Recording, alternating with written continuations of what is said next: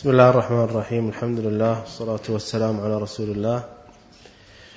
يتم حديث جابر رضي الله عنه وأرضاه قال رحمه الله رضي عنه: فدفع قبل أن تطلع الشمس حتى أتى بطن محسر فحرك قليلا.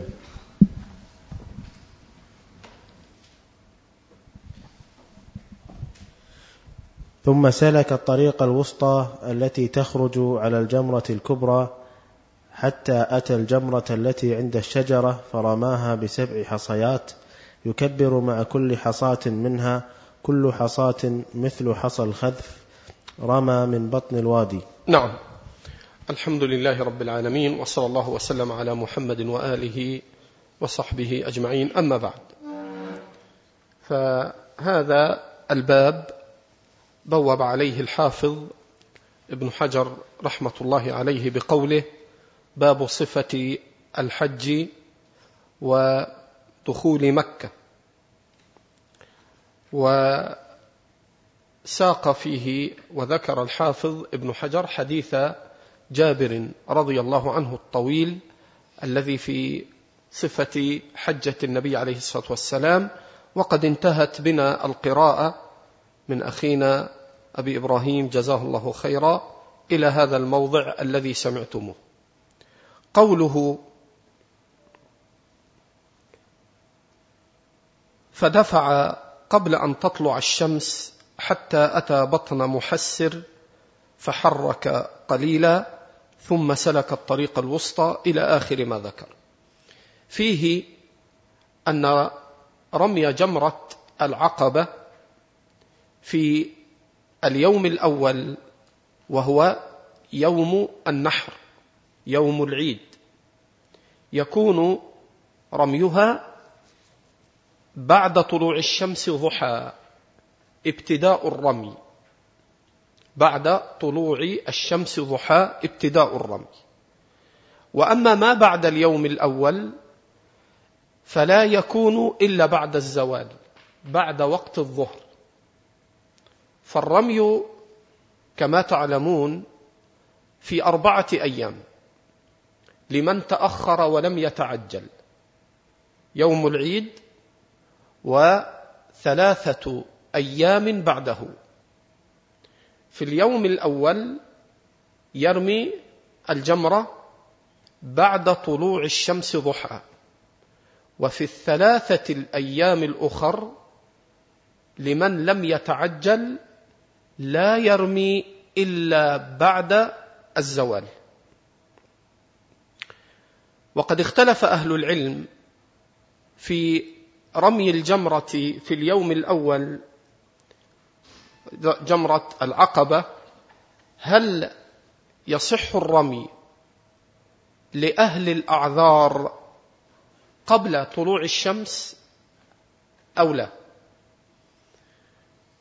فاتفق العلماء على أن أهل الأعذار كالعجوز والمرأة والشيخ الفان والصبيان، اتفق العلماء على أنهم يجوز لهم أن يدفعوا ليلا من آخره من المزدلفة حتى لا تدركهم زحمة الناس. وهذا هو في صحيح البخاري حين قالت أم سلمة، ما أدري الشيخ أبو العباس يثبتني، أم سلمة أذن للظعن، أم سلمة أي آه المقصود أن أم سلمة قالت لصبي لها خادم: أي بني، هل غاب القمر؟ فحين أخبرها بأنه قد غاب قالت: هلم. فقال: إن عليك ليلا، يعني لم نتم الليل في المزدلفة. فقالت: أي بني، أذن, أذن للظعن، أذن للظعن. هذا لا خلاف فيه بين العلماء أن أهل الأعذار يدفعون من المزدلفة بعد نصف الليل، لكن اختلف الفقهاء أنهم حين يصلون إلى الجمرة هل يجوز أن يرموا قبل طلوع الشمس أم لا؟ فأك... نعم إيه أسماء، أي هي أسماء، أحسنت الله يبارك فيك. ذلك أنا حبيت أستثبت لأني دائما أروي الحديث أم سلمة إيه، فدائما أهم فيه، هي أسماء. نعم، فدفعت أسماء ليلا وقالت أذن للضعن. لكن البحث هل يجوز الرمي قبل طلوع الشمس أم لا لأهل الأعذار؟ فأكثر العلماء قديما وحديثا على أنه يجوز لهن الرمي قبل طلوع الشمس، واحتجوا بحديث البخاري وغيره أذن للضعن من حديث أسماء، وذهبت فرمت، متفق عليه، أخرجه الشيخان البخاري ومسلم. وذهب آخرون من أهل العلم قالوا الإذن أن يدفعوا من المزدلفة قبل حطمة الناس، لكن يرحمك الله، لكن لا يرمون الجمرة إلا بعد طلوع الشمس. وهؤلاء استدلوا بما رواه ابن عباس في مسند الإمام أحمد وغيره، وصححه جماعة كالحافظ ابن حجر والإمام الألباني، من حديث ابن عباس رضي الله عنه قال: أنا كنت مع ضعفة أهله، أي مع ضعفة أهل النبي صلى الله عليه وسلم من النساء. قال: وقال لنا أبنية لا ترموا الجمرة إلا بعد طلوع الشمس. فهذا الحديث هو حديث صحيح، صححه جماعة منهم الحافظ ابن حجر والإمام الألباني، وفيه تفصيل زائد أن ابن عباس رضي الله عنهما أخبر أن النبي صلى الله عليه وسلم أذن لهم بالدفع من المزدلفة ليلا قبل حطمة الناس، ثم بيّن ابن عباس أن النبي صلى الله عليه وسلم قال: أبني لا ترموا الجمرة إلا بعد طلوع الشمس. فهذا الحديث هو مفسر لحديث أسماء في الصحيحين حين قالت أذن للضعن.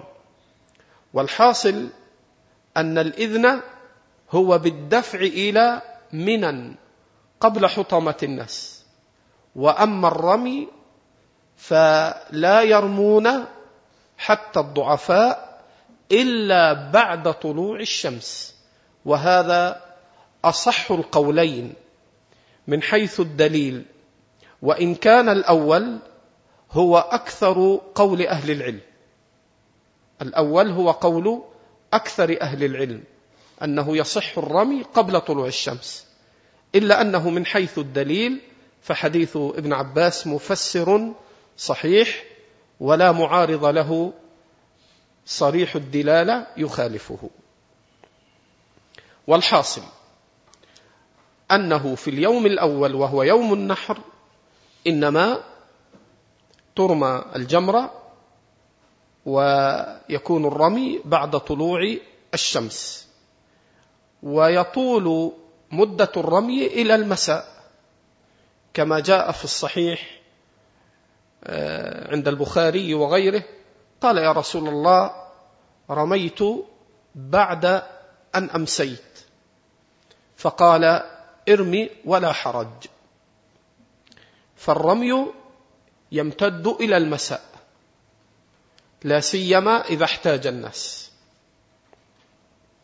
قال: فرماها بسبع حصيات، ثم وصف فقال: مثل حصى الخذف. وقد ثبت عن النبي عليه الصلاة والسلام فيما صحح الألباني وغيره أنه أمسك بحصاة بين أصبعيه وقال: بمثل هذه فرموا وإياكم والغلو. فالسنة كما يقول العلماء، كما ينص عليه الإمام ابن باز وغيره، أنه يرمي بحصى كحبة الحمص والباقلاء، لا هي في منتهى الصغر ولا هي خارجة عن ذلك. قال: وإياكم والغلو. وقوله يكبر مع كل حصى فيه مشروعية التكبير مع رمي الحصى، وقد ثبت أن النبي عليه الصلاة والسلام حين شرع في رمي الجمرة قطع تلبيته، لأنه كان قارنا فقطع التلبية في ابتداء رميه للجمرة. ثم ذكر الموضع الذي رمى منه فقال: رمى من بطن الوادي. وهذا هو السنة في أن يتقصد الإنسان إذا لم يكن في ذلك حرج، أن يتقصد هذا الموضع في الرمي. نعم. قال رضي الله عنه: ثم انصرف إلى المنحر فنحر، ثم ركب رسول الله صلى الله عليه وسلم فأفاض إلى البيت فصل فصل فصلى بمكة الظهر. رواه مسلم مطولة. نعم. قال: ثم انصرف إلى المنحر فنحر، ثم ركب رسول الله فأفاض إلى البيت، يعني طواف الإفاضة. وطواف الإفاضة هو ركن، وهو آخر أركان الحج. طواف الإفاضة هو آخر أركان الحج، لا خلاف بين العلماء بأن طواف الإفاضة ركن، من تركه بطل حجه، وهو آخر أركان الحج. ثم بعد ذلك هناك واجبات بعد طواف الإفاضة كالمبيت في منى، إلا أن آخر أركان الحج هو الطواف، طواف الإفاضة. قال: فصلى بمكة الظهر. سيأتي معنا إن شاء الله زيادة بيان وتفاصيل لبعض هذه الأحكام. نعم، تفضل.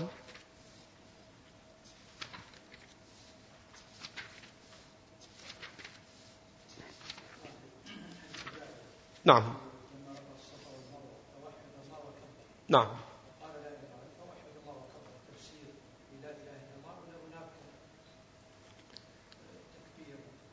لا، هناك تكبير، هناك تكبير، لأن التكبير يختلف عن التهليل والتوحيد، وقد جاء جمعها جاء جمعها بأنه هلل ووحد وكبر.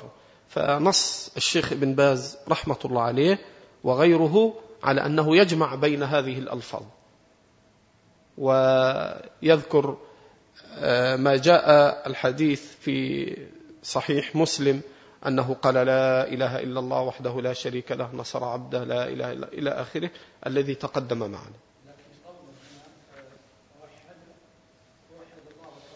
أي نعم، أي التوحيد إذا أطلق التوحيد هو التهليل، أي بأن يقول لا إله إلا الله، أي لا إله إلا الله والله أكبر، ثم يأتي بلا إله إلا الله وحده لا شريك له إلى آخره.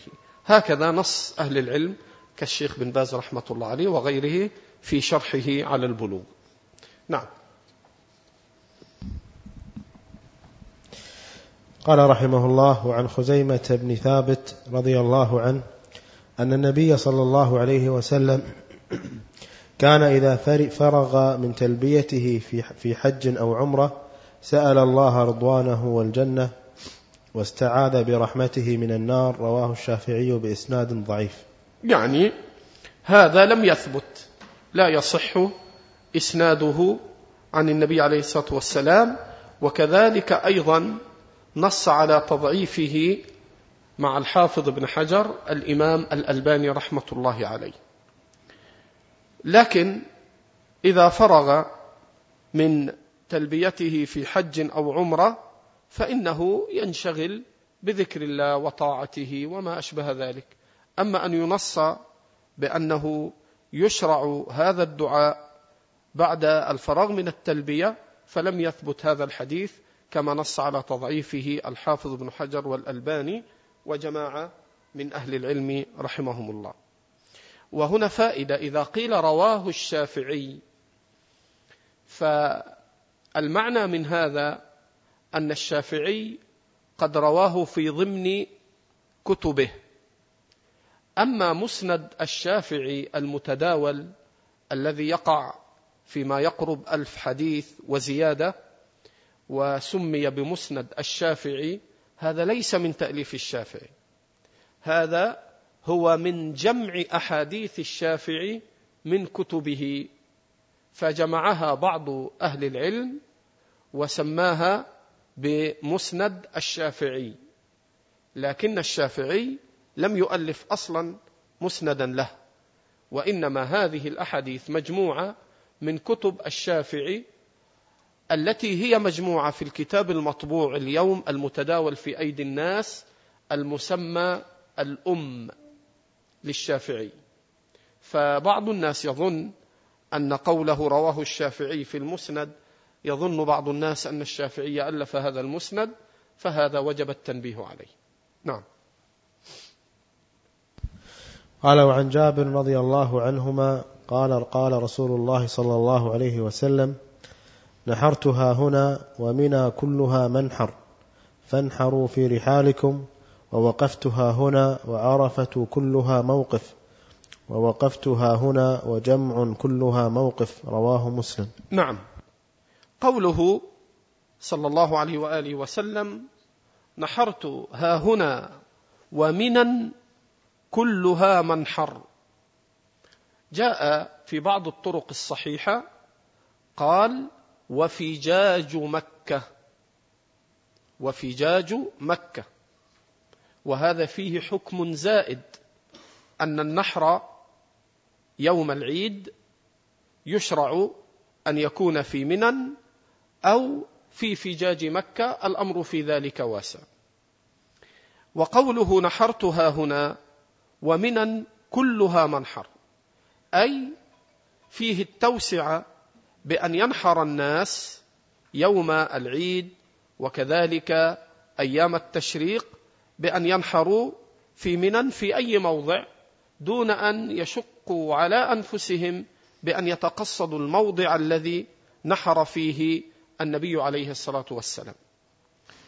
قوله فانحروا في رحالكم حتى لا يضيق الأمر، والرحل هو موضع استقرار الإنسان بإبله بخيمته باستقراره في منى، فالأمر واسع ما دمت في منى، فتنحر حيث شئت.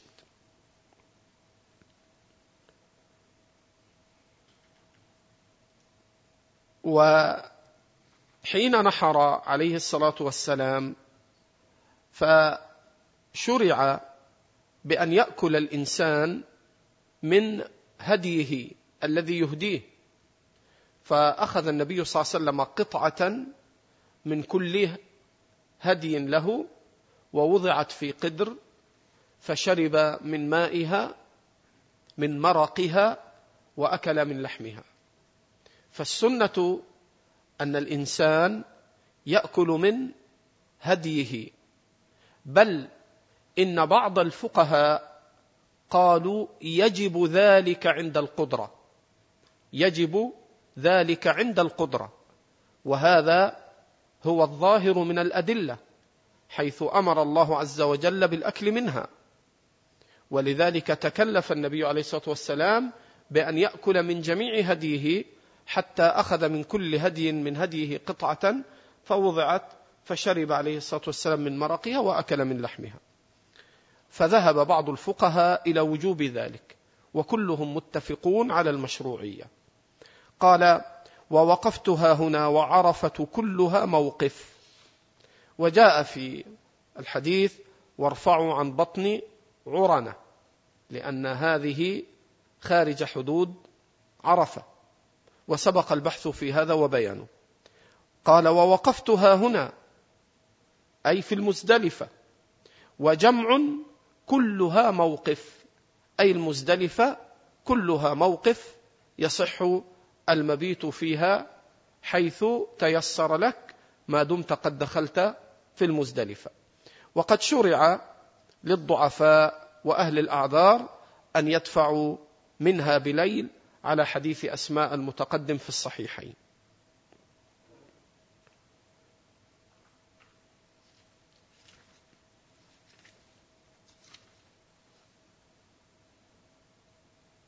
أظن باقي ثلاث دقائق على المغرب. كم؟ أربع دقائق، خلاص نقف هنا إن شاء الله. صلى الله أن يبارك فيكم، جزاكم الله خيرا.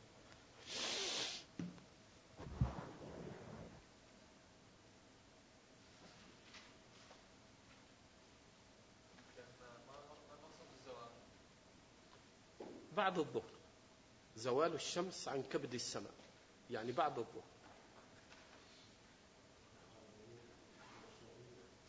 نعم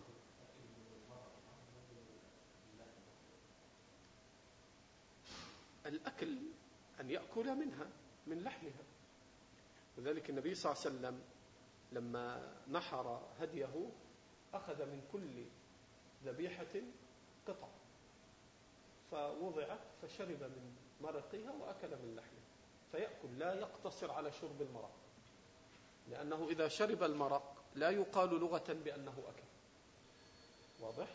لكن يأكل ويشرب. أيوه. الله أعلم.